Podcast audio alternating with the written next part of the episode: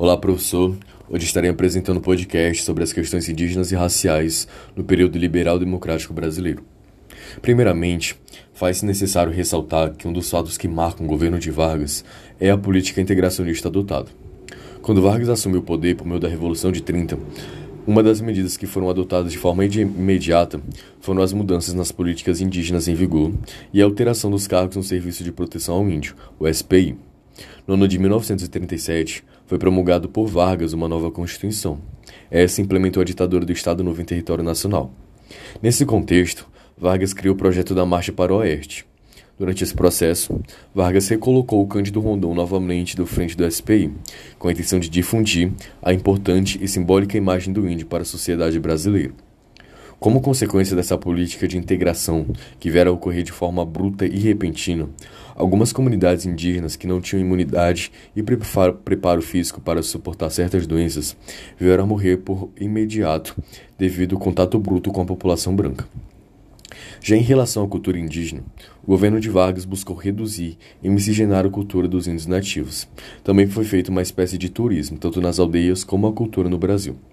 Faz-se necessário ressaltar algumas das conquistas mais significativas na luta por direito, tanto da comunidade afrodescendente no Brasil como pela comunidade indígena. Primeiramente, foi criado o Dia do Índio, que é celebrado no dia 19 de abril.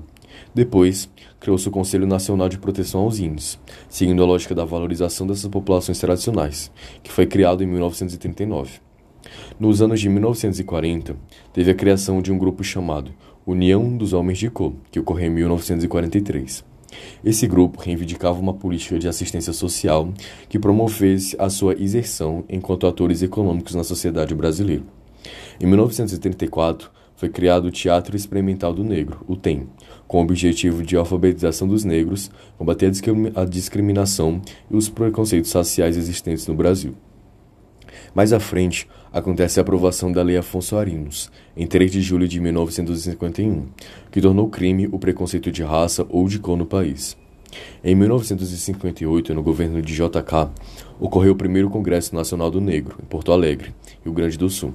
O objetivo principal era discutir a situação da exclusão social e socioeconômica dos negros no Brasil. Essa iniciativa de organização de movimentos negros foram essenciais para resgatar e valorizar as histórias dos afrodescendentes em território nacional, não apenas as suas raízes africanas, já que possibilitou que esses grupos conquistassem espaço e protagonismo na sociedade brasileira.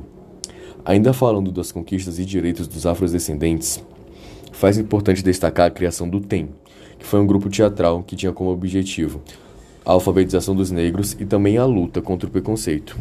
E também foi importante, pois se tratou de forma artística, o que até então era um lugar ocupado apenas por pessoas de pele clara.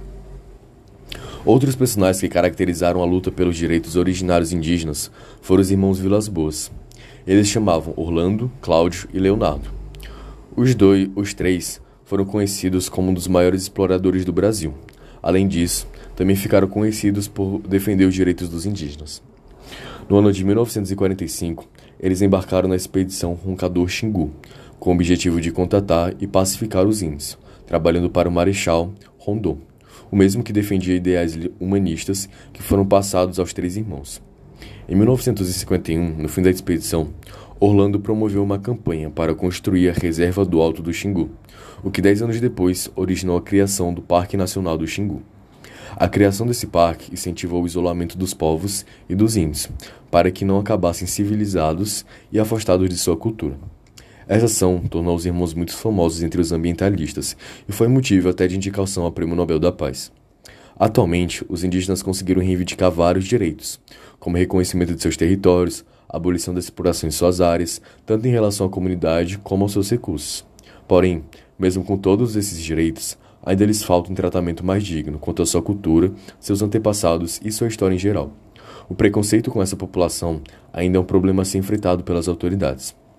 Assim, como medida alternativa para o combate do preconceito, faz necessário uma espécie de projeto de lei que promova o estudo sobre a cultura tanto indígena como afrodescendentes nas escolas, nas escolas, valorizando assim as culturas brasileiras e também a valorização do que é nosso, também o respeito com os mais diversos povos.